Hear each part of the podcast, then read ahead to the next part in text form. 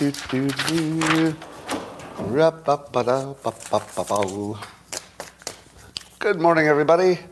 Uh, welcome to the best thing that's going to happen to you today, maybe in your whole life. It's called Coffee with Scott Adams, and there's never been a better moment in the history of humankind and whatever came before that, before space-time existed. Now, if you'd like to take this up to a level that nobody's ever seen before, well, all you need is a cupper, a mug, or a glass, a tankard, chalice, a stein, a canteen, jug, or flask, a vessel of any kind. Fill it with your favorite liquid. I like coffee. And join me now for the unparalleled pleasure, the dopamine of the day, the thing that makes everything better. It's called the simultaneous sip. And it's happening now. Go.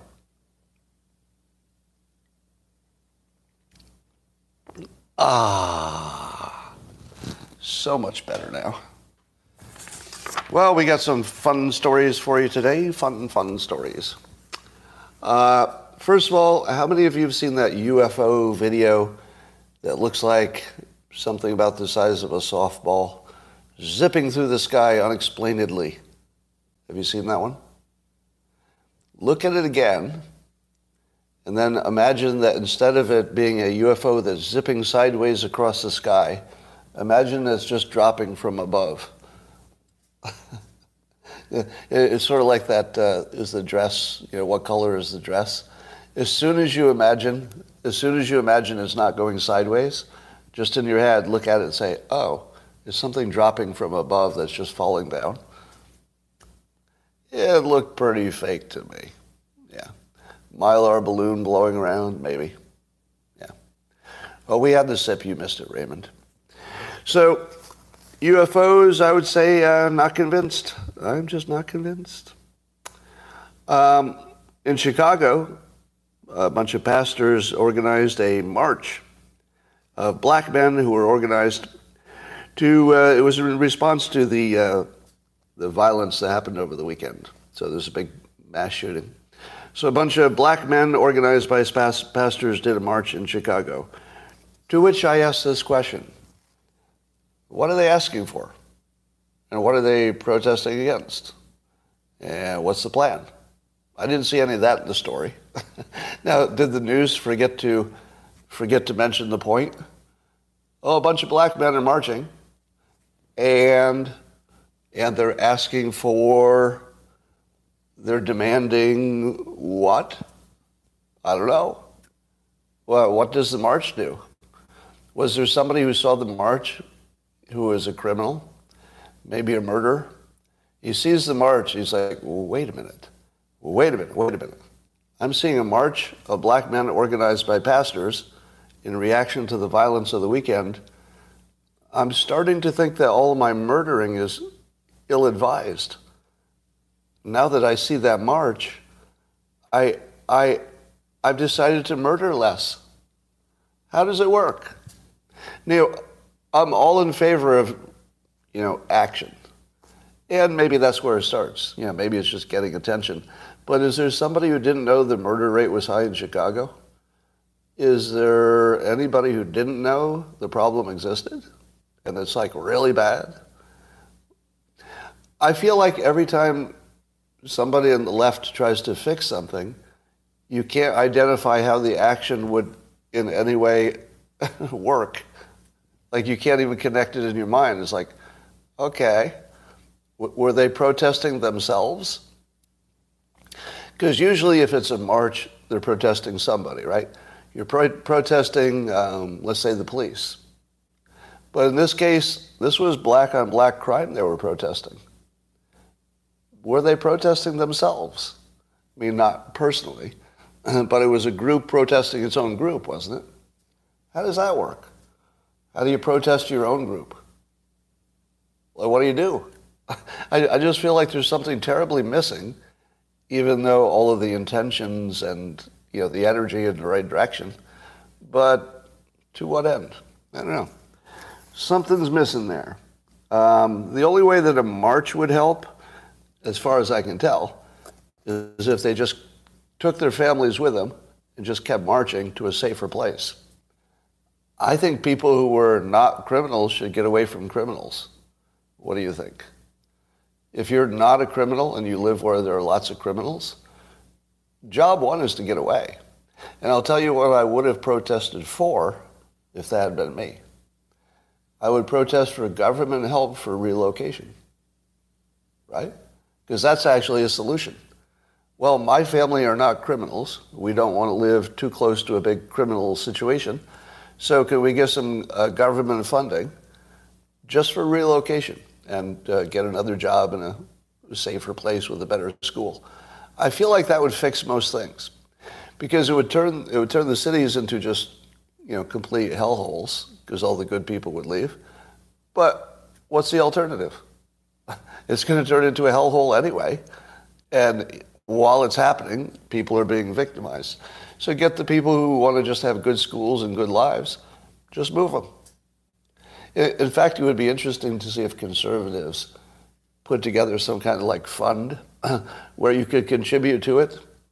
And it was very visible. You know, that's the problem with charities, they're not visible. But it, let's say it's very visible that if you contributed to some Republican fund, that anybody who wanted to get away from a Democrat crime-ridden hellhole could apply. And if they didn't look like criminals themselves and they had a little good application, it would be like applying to college. We apply to college. Why can't you apply to move your family to a safe place? Just like anything else, you know, tell us what you need, tell us who you are, we'll evaluate it, give you some money if it makes sense. Because it seems to me that if you moved a, a well-meaning, law-abiding family from where the kids will grow up with all this criminal influence to a place where they could grow up with, you know, without it or less of it, wouldn't you come out way ahead? Wouldn't that money be really well spent? You'd create an entire successful family plus all of their kids and kids forever. That just seems like a gigantic lever just to get them out of the bad place, get them where there's better school. Anyway, that's just an idea. So I think scholarships for removing the people who want to succeed legally would be maybe a way to go, because nothing else is working, right? Nothing else is working. And I think that when people demand your money, you have a very different feeling about it than if you could simply donate your money to something that made sense. Let me let me see if this feels right to you. If the government says to you, hey, give us some money so we can give it to this other group, what's your first reaction? How about no? How about I earned my money? How about I keep it? How about that? How about I just keep my money and you go away? But suppose somebody says to you this proposition, hey, look, we've got this program where we can take a really a family that has potential and they're not criminals and they want to just do well and stay in school and stay off drugs, but they're in a terrible place. Could you give twenty dollars to a fund, just twenty bucks, to a fund that would be saving families, and we'll let you know how it goes. It'll be very transparent. Would you give twenty dollars to that? Well, some of you would. Uh, some of you wouldn't, obviously. But some of you would, and you might even feel good about it. Because the problem is when the government asks for money, I think it's wasted. Don't you? Oh, the government wants more money from you. Okay, so I lose money, and I gain nothing. That's how it feels, because it doesn't feel like they need the extra money. They, they need money, but extra? Do they really need extra? I don't know. But if it's my option, I love to help. The, the greatest underutilized resource in the country is that white men like to help. I've said that before, and, I, and I'm sure that people who are not adult white men don't understand it at all. Now, I'm not saying there are other groups who are not like that. that. That's not the point. I don't know about other groups. I'm just talking about a group I know. Adult white men always want to help. They just don't want to do stupid stuff and waste their money. So all you have to do is create a situation where they can help, and they're all in, all in. I'll give you all my time, all my money. You can have whatever you want. It just has to be voluntary and useful. All right. uh, apparently, I woke up this morning to find out that somebody has compiled a gigantic list of alleged transphobes. Did you see that this morning on social media? It's like forty-two thousand people on a list. uh, of transphobes, and and I was alerted to the fact I'm on the list. I'm on the list of transphobes. I'm literally the most famous pro-trans person who has a conservative audience. Name one person who's more more tr- more pro-trans than I am, who has a conservative audience. Nobody.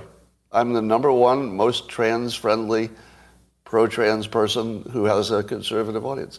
I'm exactly who they should be promoting. If you were if you were a trans activist, you should make me the most famous person who's your ally, because I'm talking to the people who are the least likely to be on your side with the most positive spin on their situation. I'm the most useful person, period, to the trans community, maybe in the whole world. Because the people who are preaching to their own side are just talking to people who are already convinced. So you can eliminate everybody on the left as being the best supporter of trans rights, because they're just talking to people who agree. But how many people who have a conservative audience who tell you practically, I don't know, three times a week, that let the adults alone? You know, the kids are a different story, of course. But just let the kids live. Let the adults live. Let them have their life. Now, the questions about sports are completely uh, separate, right? Uh, pro-trans for adults only? I, I don't know what that means. Anyway, so that's a fake list. Obviously, they didn't put any time into putting that together. If you see it, don't pay attention to it. Well, Ray Epps appeared on sixty minutes, and uh, if you were going to predict how that would go, what would you have predicted? Let's see.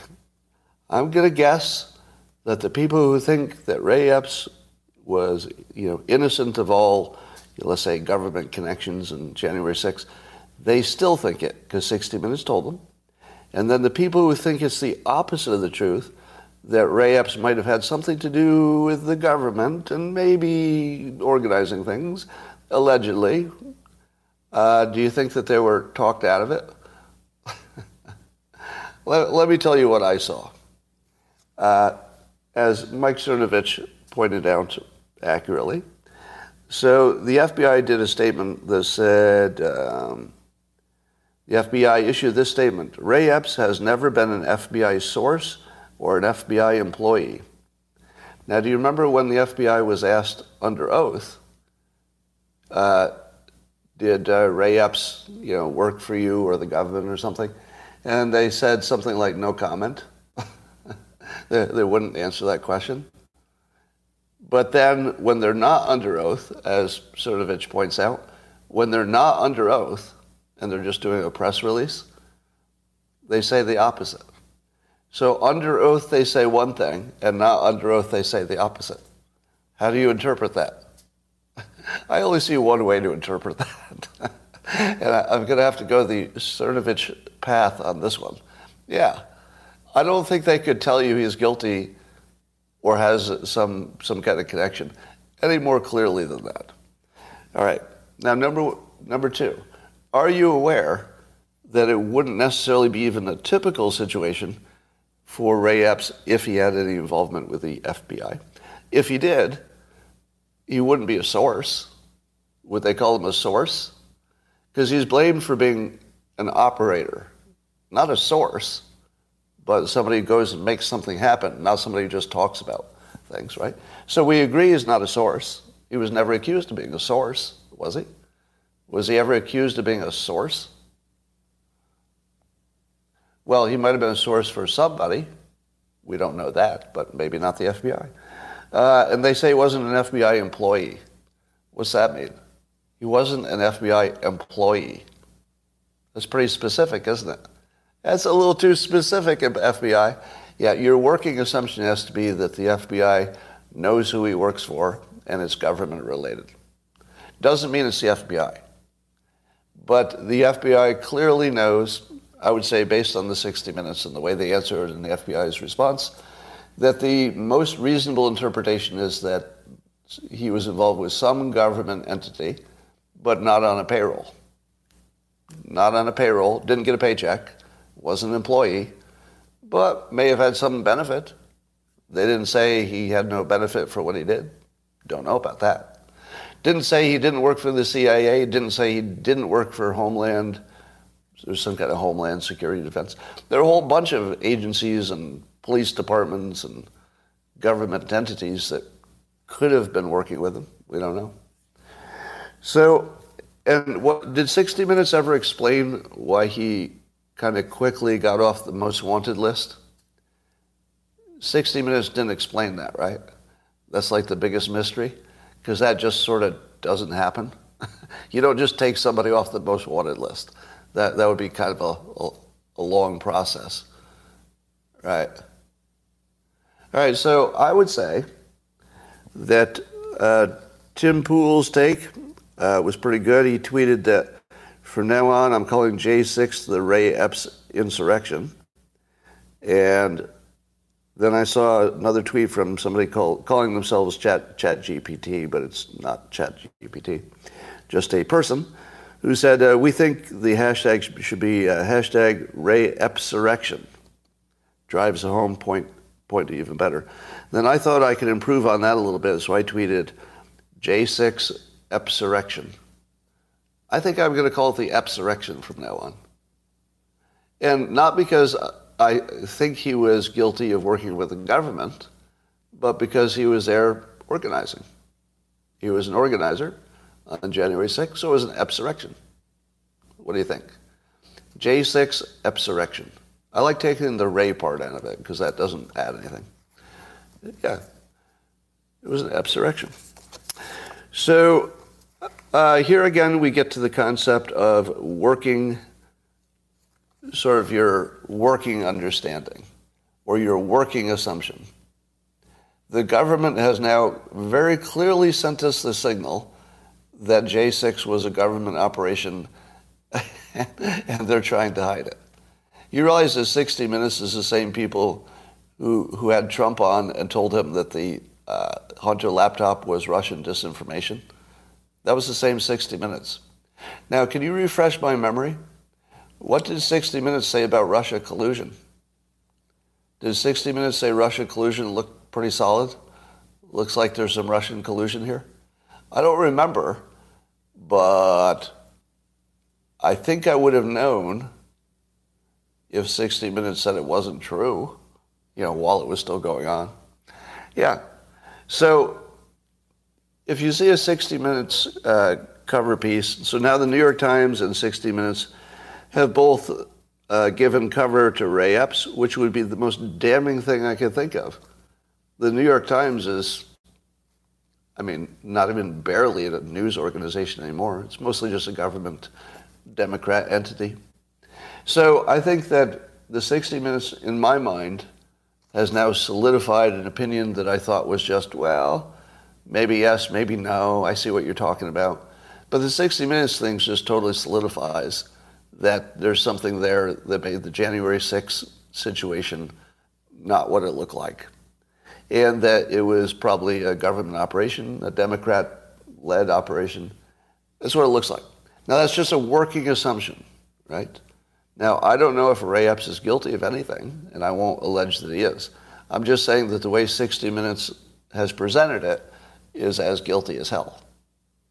So the presentation makes him look guilty of some kind of government connection. Not necessarily illegal. I don't know if any of it's illegal. That'd be different. But, so, I want to be as clear as I can, just so Ray Epps doesn't sue me. I'm not aware of any crime he committed.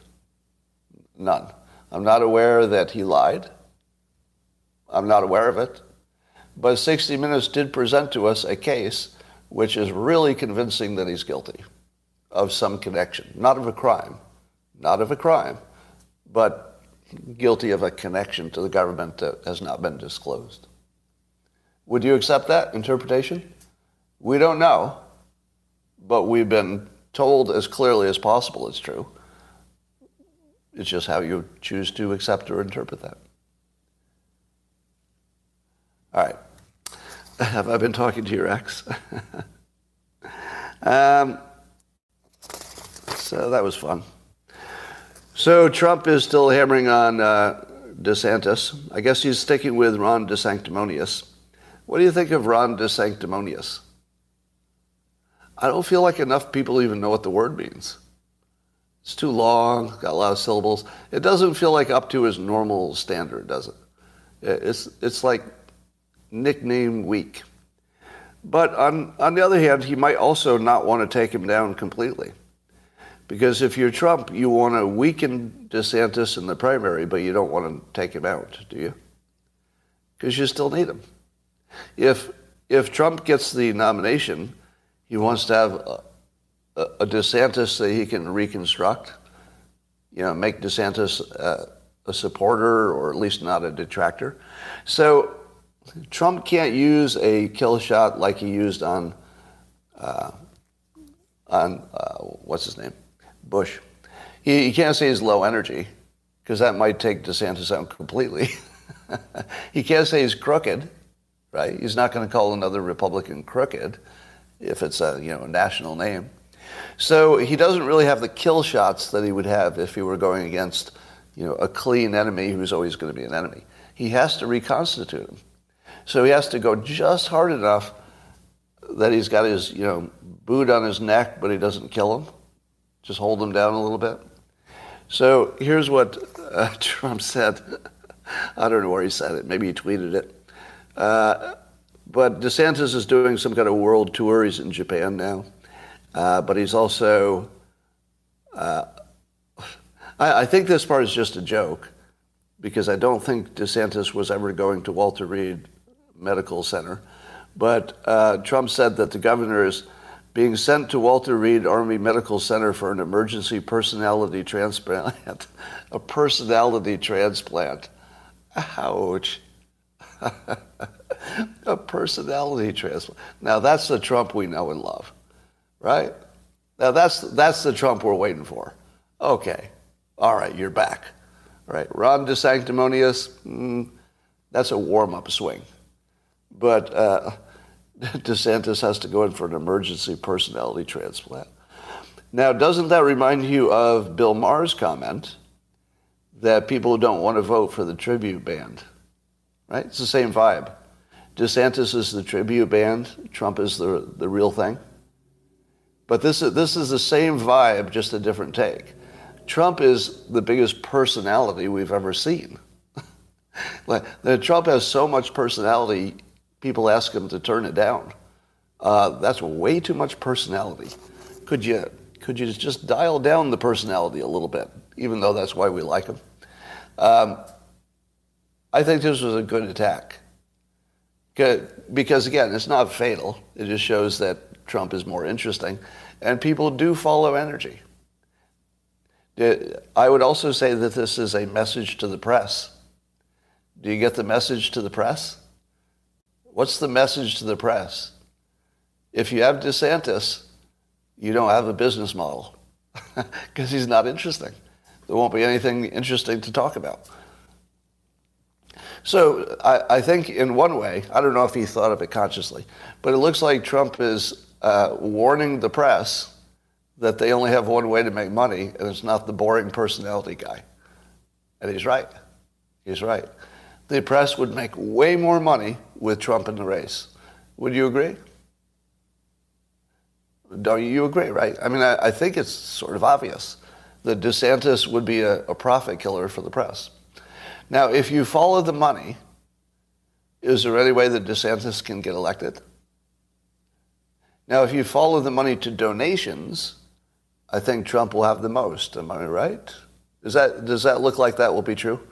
That Trump will raise more money than DeSantis, right? Because his poll numbers are bigger. Um, so if you follow the money, it's going to be Trump over DeSantis for the donations, I think. That could change, but that's what it looks like. If you follow the money for the press, the press absolutely makes more money on Trump. So follow the money says Trump's your next candidate. It doesn't say he's president, because that becomes a different follow the money um, you know, situation. But if the Americans feel that they can make more money with Trump, he's going to be your next president. So those are three follow-the-money situations. One is who gets the most donations, probably Trump. Who makes the press the richest, definitely Trump. who makes the public make more money individually? Well, some people on the left might think they'd make less money because they could get less, you know, I don't know, in support or something. But if people think the economy will do better under Trump, that's the end of the game.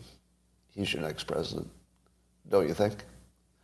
If Trump looks like the economic, it's all about the economy, stupid. Remember Bill Clinton? It's the economy, stupid. If if Trump just doesn't talk about anything but inflation and economy and get out of Ukraine because it's expensive, I feel like he's got it. So, all right. Uh, the funniest, most interesting story of the day is there's a video of Lieutenant Governor Mark Robinson. Now, you, now, for the purpose of this story, you need to know that he's a black politician because that's important to the story. Um, it actually is. I say that jokingly sometimes, but it's actually important to the story. Um, so he's running. Uh, people say he's likely to be the G O P frontrunner. And he gave a speech saying that uh, uh, black Americans owe reparations to this country for their freedom. Now, uh, let me go back to, he's a black uh, G O P politician. And he's saying that He's saying that black people should pay should pay reparations to this country. Now, he didn't say to white people, but, you know, you, you kind of intuit that. Uh, now, in the same article, uh, well, actually a different article, but do you think he's the G O P frontrunner? Do you think the G O P frontrunner could get in front of a crowd of people and say, you know what, I think black Americans owe you?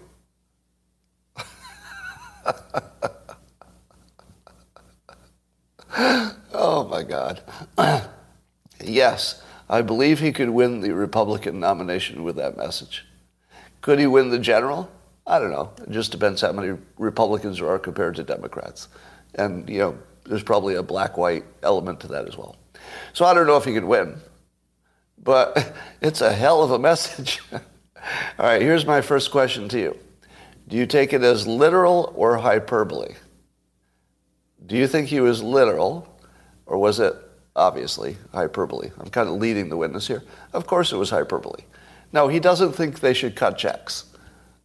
No, no. He does not think anybody should cut a check. It's pure hyperbole. And it takes one to know one. So he's going to be, they're going to treat it like it was real, right? The, the left is going to treat that like it was real. That was never real. That was the least real thing anybody ever said. But it's got your attention, didn't it? So here I am talking about a lieutenant governor. Did that work? Oh, yeah, it worked. It worked great. You got all this attention. It's still hyperbole. It's, you know, nobody's going to take it that seriously. But boy, does that reframe stuff, doesn't it? And then I said to myself, Scott, Scott, you were a financial analyst for a number of years in your early career. So it used to be my job when I worked first for a bank and then the phone company to do a financial analysis of different alternative plans. And I'd say, do this or do that, and then I'd figure out which was more expensive. And I'd do the math, and I'd write it up in a report, and I'd make my recommendations. So I'm a person who has great experience comparing things. And that's what the reparations are. It's a comparison problem. You know, how, how are things compared to how they should have been or could have been? So here are some of the, I did a little research to find out what that would look like if I had gotten the assignment, right? So say there was no politics involved, of course, that's impossible. But imagine there was, and somebody just came to me, Scott, you do this kind of analysis. Can you do an analysis of how much reparations should be for slavery? And I'd say, all right, but first I've got to gather some information. So first thing I'd do is I'd figure out where did the slaves come from, in what region of uh, of Africa. So a lot of them came from Nigeria, not all of them, but the, the land that is now called Nigeria was sort of that geography, was a source for slaves. So I say to myself, all right, if they had not been um, picked up by the evil slave trade, slave, slave trade, Um, what would be the gross national income of a Nigerian today? It's about two thousand dollars a year in American dollars. Right? So the so the people who were not slaves, and they uh, descended from the people who were not slaves in Nigeria, they're making two thousand dollars a year on average. Now, they do have a middle class, but on average it's two thousand dollars per year. Uh, let's compare that to how descendants of slavery are doing in the United States. They make uh, nineteen thousand dollars per person. Now, I believe, I need a, I need a fact check on this. When they do the income per person, does that include retired people and children? Right? So if, if the only person, if there's only one income in the family, that one income is divided by the number of family members? Is that correct? Because I don't think it's the family. This doesn't sound like the family income. That sounds low for a family income. So I think it's a per person, right? But in either case, they're compared, I think, the same. So let's say that a black American is making uh, ten times as much as somebody who was not descended from slavery. But that's, those are not the only calculations, because there were four hundred years of slavery, four hundred years, so that has to mean something, compared to like one hundred fifty-some years since slavery ended. So you'd have to also calculate the amount of time, right? Because a little bit of badness over four hundred years, you got to multiply it by four hundred. That's a lot of badness. It's never been a little bit. Okay, let me let me amend that. It's it's always been a lot of badness, but a lot of badness over four hundred years. That's like four hundred worse than one year. And the, and they've only been it's only been post slavery for one hundred fifty-eight years or so, something like that. So you've got to calculate that in. So you'd have to make sure you have some kind of yearly yearly thing in there. Next thing you'd have to do is figure out number of people. How many black slaves were there in America in eighteen fifty? What's your guess? How many black American slaves were there? Or just black slaves, they weren't technically citizens, right? So how many black slaves were there in eighteen fifty? The answer is around nine hundred thousand. Around nine hundred thousand. By the way, I would consider that a foundational educational fact, which I didn't know, so that's bad on me. Wouldn't you say that people should know how many people died in the Holocaust, right? How many people died in World War Two in general? About sixty million, some say. You should know how many people died in Vietnam. You should know how many people were killed by uh, Hiroshima and Nagasaki. Would you agree? Those, I think those are basic numbers. And I'm, I'm finding much to agree with Black America about the fact that almost nobody knew the right number. That's telling me that education about our slave past was incomplete. How do we not all know that number? Isn't that, that's like foundational, right? Uh, we, we know how many people went to January sixth. We know how many people died in nine eleven. But none of it looked like almost none of you could name the number of slaves on, you know, at the time that slavery was winding down. I didn't know either, so I'm not mocking you because I didn't know. So my my education had that uh, gap as well. You agree with me that we should all know that number, right? That's like so basic. We should know that.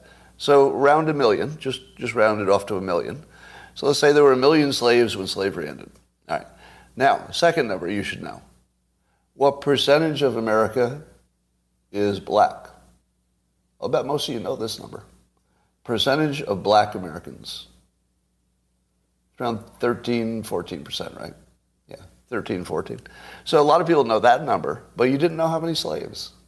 I mean, that's, that really, that, that's kind of a shocker to me. But it's a shocker about myself as well. You should all know that number.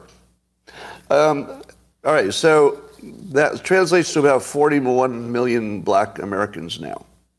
So there were a million uh, slaves and there are forty-one million black Americans, but they didn't all come from, they're not all descendants of slavery. So if you Take off the top, the number of people were probably immigrants or non-descended from slavery. So maybe thirty million, this is my estimate, thirty million-ish black Americans who are descended from slavery. So that would be thirty million people who are making nineteen thousand dollars uh, compared to two thousand dollars per year. Anyway, then uh, next, if, if I were doing this calculation, I would also look at the uh, cost and benefit in a crime situation. What do you think is the cost of crime? Because we do know that uh, black Americans are disproportionately in prison. You know, as a per capita, there are more black people in prison, and that costs money. But, so the cost of keeping one prisoner for a year is one hundred six thousand dollars. So if I were calculating this, I'd say, well, here's a, here's a basic assumption. I probably have to do two calculations. One calculation says that the excess crime of black Americans is caused by white people and caused by slavery. So that should be part of the expense that, that white people are responsible for, because they created a situation that caused crime to be high, and therefore that's a white person causing trillions of dollars of criminal activity. Or I would do two calculations. The second would be personal uh, personal responsibility, where it doesn't matter what happened to you in your youth, it doesn't matter what your environment was. If you committed the crime, well, that's on you. Now, that would be a second completely different calculation. But apparently the cost of crime, at least by one estimate in the U S, is two point six trillion dollars per year. two point six trillion dollars, that's all crime.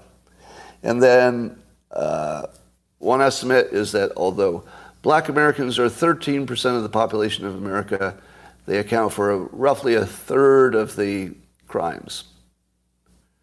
So would you, would you include in your reparations the cost of excess crime and say, all right, the reparations might be this big, but you have to subtract the cost of crime? Or would you do the opposite? Would you do the opposite? Because that would be just as justifiable. You'd say, no, this crime exists because of what white people did to slaves, and therefore white people should be paying that extra. In fact, that should be money that should be paid to the criminals, because the criminals didn't cause it. They were put into a situation which guaranteed there would be high crime, because it was high poverty. High poverty pretty much guarantees high crime. All right? So yes, so you've got offsetting calculations. It would be difficult to do that calculation, wouldn't it? So here's my point. Do you think you could ever calculate, calculate reparations? I believe that you could do it at least three different ways, you know, depending on who you think is responsible for the two point six trillion dollars per year of crime. Mostly white people for creating the situation, or to some extent, also black Americans for having a higher crime rate than other groups. And that's that's kind of philosophical. That's not a math question, right? It's not a math question, but yet we're asked to do math. If there's one thing I can teach you, is that math is always, oh, I'm going to come up with a saying that'll be quotable forever. I'm going to try to come up with some uh, Andrew Breitbart-like saying, you know, where he said that uh, politics is downstream from culture. Something like that. I was, I was going to come up with one of those. Uh, that uh, when you're doing calculations, the your your math is downstream from your assumptions. Oh, that's pretty good. Math is downstream from assumptions. If you're looking at the math, you're wasting your time, because the math was subs- subsort. The math was uh, subordinate to. Yeah, let's say the math was subordinate to the assumptions. The assumptions are the math, right? So if you decided, oh, I think I'm going to, you know, blame one group or the other group for crime, well, that's a two point six trillion dollars variable per year. the, the entire calculation would depend on your assumptions, not on your math. The, you could, you could do all the math wrong, and the assumptions would still tell you which direction things were going. So the uh, I do think that the discussion of reparations is infantilizing the black community. Uh, in my opinion, treating reparations like it's a serious topic is treating black people like children. And it's basically, oh yeah, we'll, we'll look into that, kids. Uh, but when are we going to get there, Dad? When are we going to get there? Uh, real soon. Right? It just sounds like parents lying to children. It, I find it offensive. The, the reparations, uh, I feel it, I feel it's offensive to black Americans to have the conversation. Do you feel that way? I, I feel it's literally an insult to black Americans to even have the conversation. It feels that way to me. I would kind of hate it. If, if the situation were reversed, I would hate it. Like if I had succeeded as a, as a black American, I would just hate this conversation because it would make me feel like my accomplishment would be viewed less uh, less positively than it should be. Yeah. Um, anyway, I think this whole conversation on race is starting to loosen up a little bit. You're welcome. So here's a uh, here's a little mystery that I think is solved. I've been wondering why Fox News settled, because I kept looking at the evidence. And the evidence was, or the, the charge was, that the Fox News people knew they were telling lies about the election. And I kept looking at all the emails and the messages, and I never saw that. And so I said, well, how can they lose a case that literally doesn't have any evidence against them? Like, how is that possible? So I was, I was predicting they would win their case. And then they settled for a god-awful amount of money, allegedly, hundreds of millions of dollars. And I was still confused. I was like, okay. Like, I get that people settle when they think they're innocent. That's not unusual. But this is so much money, and there's no evidence of the crime. Why would you possibly settle that? And then I wondered what um, Alan Dershowitz would say, because for years I've been sort of following what Dershowitz says, and I try to guess what he will say before he says it. And here's what Dershowitz says.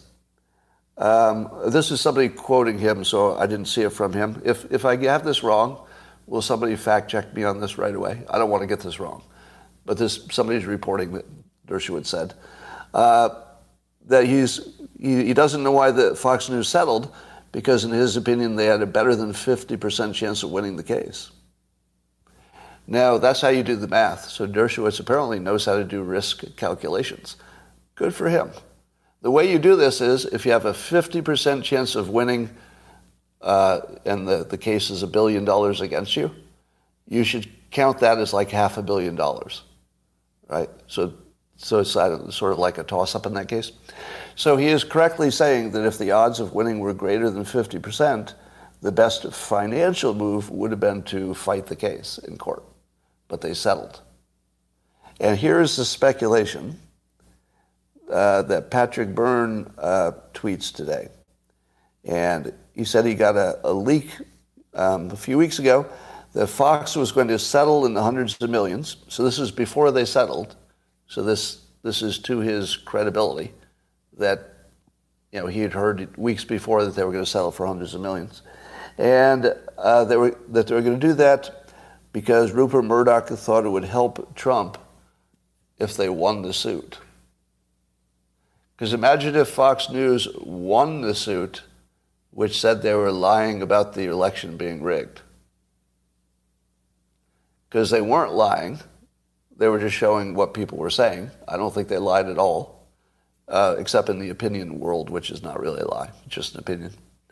Um, do you believe that? Do you believe that Rupert Murdoch would spend hundreds of millions to make sure that Trump didn't look better? Because the biggest thing keeping Trump out of office would be January sixth, wouldn't you say? I mean, maybe not, but it feels like it's going to be the thing. So, but I, I do follow the logic of it. I, I would say I'm not going to believe this story because it feels like there might be more to it. But it does track. It tracks. Here's how it tracks. Suppose you're Rupert Murdoch, here, uh, and he's Would you agree that Rupert Murdoch is probably a genius at risk assessment? Would you agree? I mean, he's Rupert Murdoch. He's probably a genius at risk assessment. So here was his risk assessment. If I fight it, I might lose one point six billion dollars. Bad. So, so in the worst case, I, I lose one point six billion dollars. In the best case, I save one point six billion dollars, and I guarantee that Trump is president. But if I settle, I, I half the risk. It's half the risk of losing the whole thing, and maybe he can afford half the risk. It could be that he just did the math and he said, "I can afford half of this, and still stay in business. At least Fox News can stay in business. But if I pay all of it, I don't even know how to keep the lights on for the business." I mean, I suppose there's a way, but um, and then on top of that, he would be getting Trump elected, and he, he doesn't want to be in the business of making that happen, apparently. So, I don't know. I feel like it might not be the whole story, but it's plausible. I, I would rate that as plausible. Yeah. How many of you think that's plausible? We can't say it's true. Sound plausible? That, that the Trump election was the main reason for settling? I don't know. It doesn't feel, I don't know, feels forty percent true or something like that. All right, it could have been part of the part of the decision, though. Uh, have I ever described what a husband apology is? I've told you that, right? So this, this is sort of a, a sexist, you know, sexist fifties kind of a, a look on uh, relationships. So you don't have to tell me it's sexist. I'm just making a point here. So a husband rela- husband apology is when the wife insists on an apology. The man knows that it wasn't his fault, but he just needs to get through the day. Yes, dear, totally my fault. It's all me. Sorry I did that. Won't happen again. And then you can get on with your life. Well, apparently uh, Robert F. Kennedy Junior did a husband apology in public, and he's just coming clean about it. He did a fake apology. Here, here's the story. Uh, I, I'll just read his tweet. So it's from uh, Robert F. Kennedy Junior He says, "For the record, I never compared the government's COVID mandates to the Holocaust, as the New York Times falsely reported this week." Huh. Let's see. It's R F K Junior against the New York Times. Which one do you believe? I'll tell you, it's a it's a good time to be R F K Junior because he can go up against the New York Times, and you don't even you don't even blink. You go, oh, the New York Times lied, right? Is there anybody here who thinks the New York Times story was probably true, and that R F K Junior is lying? No, no, no. Everybody thinks he's he's telling the truth. What what a good place to be. I, I can't think of anybody else who could walk into this conversation with the New York Times and you just go, oh, New York Times lied. Right, got it. Now, if I told you that the that the press gets one hundred percent stories about public figures wrong, you don't think that's true, do you? You don't believe that they get one hundred percent of the stories wrong about public figures. They do. It's all of them. This is just another example. So he goes on. So where did the New York Times get this information? Huh. Turns out that, according to R F K Junior, C N N originated this mischaracterization. Oh, so now we see how this works. So C N N mischaracterizes it.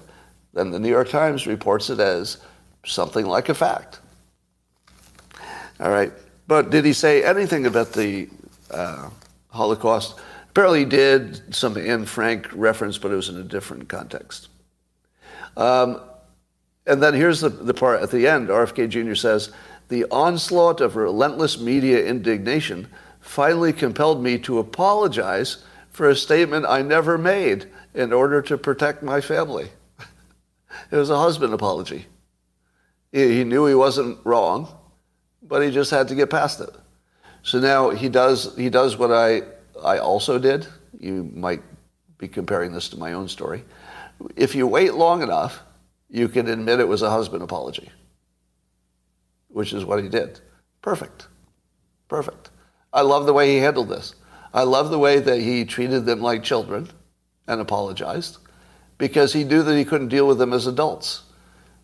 Rather than say, well, here's my speech, it's a public record, why don't you just look at it and you can see that I'm right. Could have done that. Do you think that would have worked? No. Because they would have looked at his speech and imagined they heard it. They would have. They would have said, I, I listened to it, it's right there, even if it's not. And I don't think it is. So he played this the only way you can play it right, which is he, he did a fake husband apology. He waited a little while, and then he called them out for being stupid, lying press. And it worked. Nicely done. So that, ladies and gentlemen, is the fun part. I just want to show you uh, something that's a sign of the times. There's a tweet going around from Caitlin Collins of C N N that purports to show DeSantis meeting with the Japanese prime minister, and he answers the question, something about running for president, by um, making a funny, funny face. I'm going to show you the funny face he makes, and here's my question. Is this modified, or is that actually his face? Because we're in the age of A I, I look at his face and I say, that doesn't look like a real person. I'm going to show it to you. It'll be hard to see on my little phone, but I think you'll get the idea. I'll show you so, going behind the, the Trump. Any thoughts on that? What? I'm not, I'm not a candidate, so we'll see if, uh, if and when that changes. Did you see it? He goes, ah, I'm not a candidate. I'm not, I'm not a candidate, so we'll see if, uh, if and when that changes. Yeah. Does that look modified? Now, I'm not saying it's modified, but C N N is tweeting it, and he looks, he looks just like a little more crazy-eyed than I've ever seen him. Now, it could be, it could be that he's trying to joke, and he's not good at joking, because this, this plays into uh, Trump's uh, statement. So you know how Trump said he needs a, he's going into the hospital for a personality transplant? And then you see this where it looks like he's trying to make a joke or he's trying to be playful, but he comes off as somebody who's never made a joke before. Like he, he looks like an alien. Yeah, shape-shifting lizard. he, he looks like an alien from another planet who's asked a question and his programming doesn't cover that situation. Programming says, act whimsical to laugh off notion you were running for president when obviously you're running for president. Make funny face. Well, well, if I were running for president, whoa, whoa, whoa. I don't know. But, uh, so there's part of the story is DeSantis, but part of the story is how easy would it be for A I to turn somebody normal into the uh, uncanny valley, where you just tweak it a little bit and they don't look human? Just don't look human. Like there was something about that that looked inebriated. He wasn't. Yeah, I'm sure he wasn't. But he looked inebriated, right? It's going to be really easy to make people look just a little bit off, just just five percent. Somebody's going to make an A I that tweaks real video just five percent.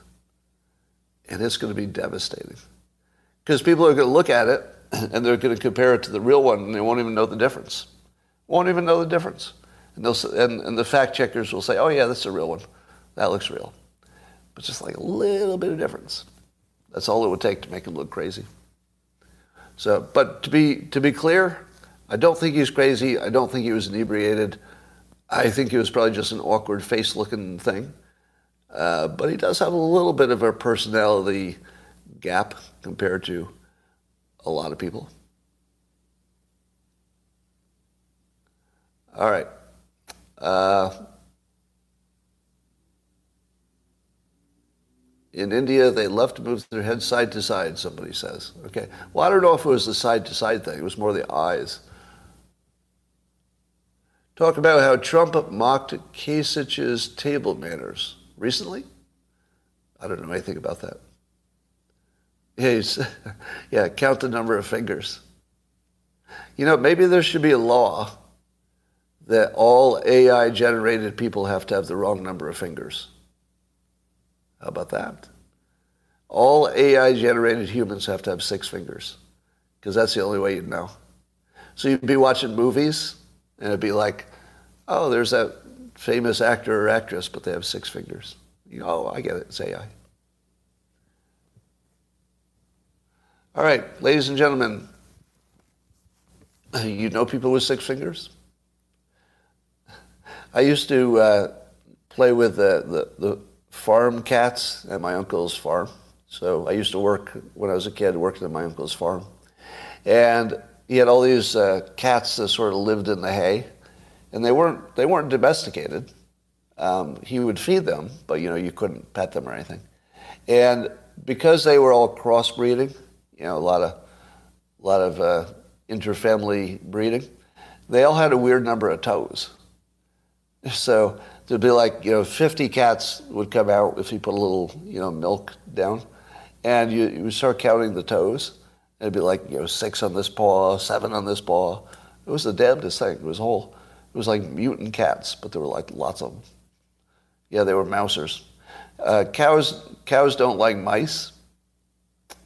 So uh, I don't know how common this was, but dairy farms will often tolerate, if not feed, stray cats, because the cats get rid of the mice, and the and the cows will uh, give better milk. I guess they freeze up and they don't give milk as well if there's they're frightened of mice. I don't know if that's true. That's just what I heard when I was a kid.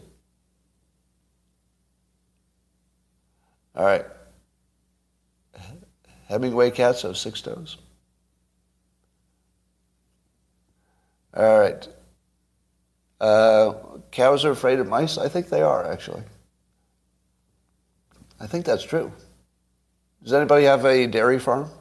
Any dairy farmers here? Can you confirm that? Can you confirm that cows don't like mice? Somebody says not true. Well, I know they don't like them, but are they afraid of them? They say that about elephants, but I never knew if that was true. You grew up on a dairy farm? Well, what's the answer? Uh, let's see. The betting markets have Biden over Trump by ten points. Uh, that makes sense at this point in the, in the cycle. I think when people think that Biden's going to win, it's because they assume that the election is rigged. What do you assume? But we don't know. Give me your assumptions. Do you think the next presidential election will be rigged or attempted to be rigged? I think so. I think so. Yep. I would say based on what we've seen, the smart money says that there will be an attempt to rig it. Now, the extent of that and the success of that would be wildly variable. But I'd say yes. I, my working assumption is that our elections are uh, corrupt. That's my working assumption. But it's not based on any specific charge against any specific entity. It's just everything I've seen would suggest the world I live in, if it's possible, and it is, if it's possible, somebody's going to try to do it. Uh, rigged is loser think? No, it isn't. It, w- it would be loser think if I said I know it's true, but it's just a working assumption. All right. I mean, if the government wanted to change my assumption, how hard would it be? Not hard. They would just have to say all of our technology and all of our uh, elections are completely transparent. And that's not the case. If you have a if you have an election that's non-transparent in any important part, you have to assume it's rigged. You just assume it is. All right. Um, more votes than registered voters. I don't know if that's true. That's one of the things I've heard. All right, here's a mind blower for you. So I've, I've got a friend who shall remain nameless on Twitter who makes the following claim. All right, the claim is that uh, saying that Fauci funded gain of research in Wuhan is fake news, even understanding that it could have gone through, you know, a third-party entity before it got to Wuhan, that that didn't happen, and that that's the right's version of the Fine People hoax, that there's actually no no evidence that Fauci was involved with funding anything that caused money for a gain of function to get to Wuhan. Now, what do you think about the fact that somebody who watches the news on both the left and the right, because this is somebody who watches both sides, says that it did not happen, it's fake news, and that the entire political right has bought into a narrative for which there's no evidence? I I thought it was documented. So I, I did a little check in the news. I didn't see it debunked. What what I saw was a number of stories that he that he was involved with the approval of funding, was it Ecolab or somebody, who then funded the labs, and do we not know that they were doing gain of function? Yeah, uh, to me, I thought that was proven. But it's sort of a mind bender. And so I so I sent my friend, you know, an article that from the New York Post that connects all the dots. I haven't heard back. Well, actually, let me check. Let, let me see if an article that clearly says he did it will change his mind. Uh, I don't have a don't have a response yet. But the title of it is from the New York Post. N I H admits U S-funded gain of function in Wuhan, despite Fauci's denial. I'm like, that's the headline. Do you think the article doesn't establish it? Yeah. It's kind of weird. All right, yeah, I, th- I thought it was completely established. I didn't even know there was a question about it anymore. But the, the question of whether it was uh, you know, illegal or even unethical, I'm still open to your debate on that. Because I don't think it was crazy that we did gain of research, uh, gain of function research. Do you? How many think you, how many think it was crazy to do that? It turned out bad, but I'm guessing we're still doing it somewhere. Yeah, I think it was a calculated risk that we took, and it didn't work out.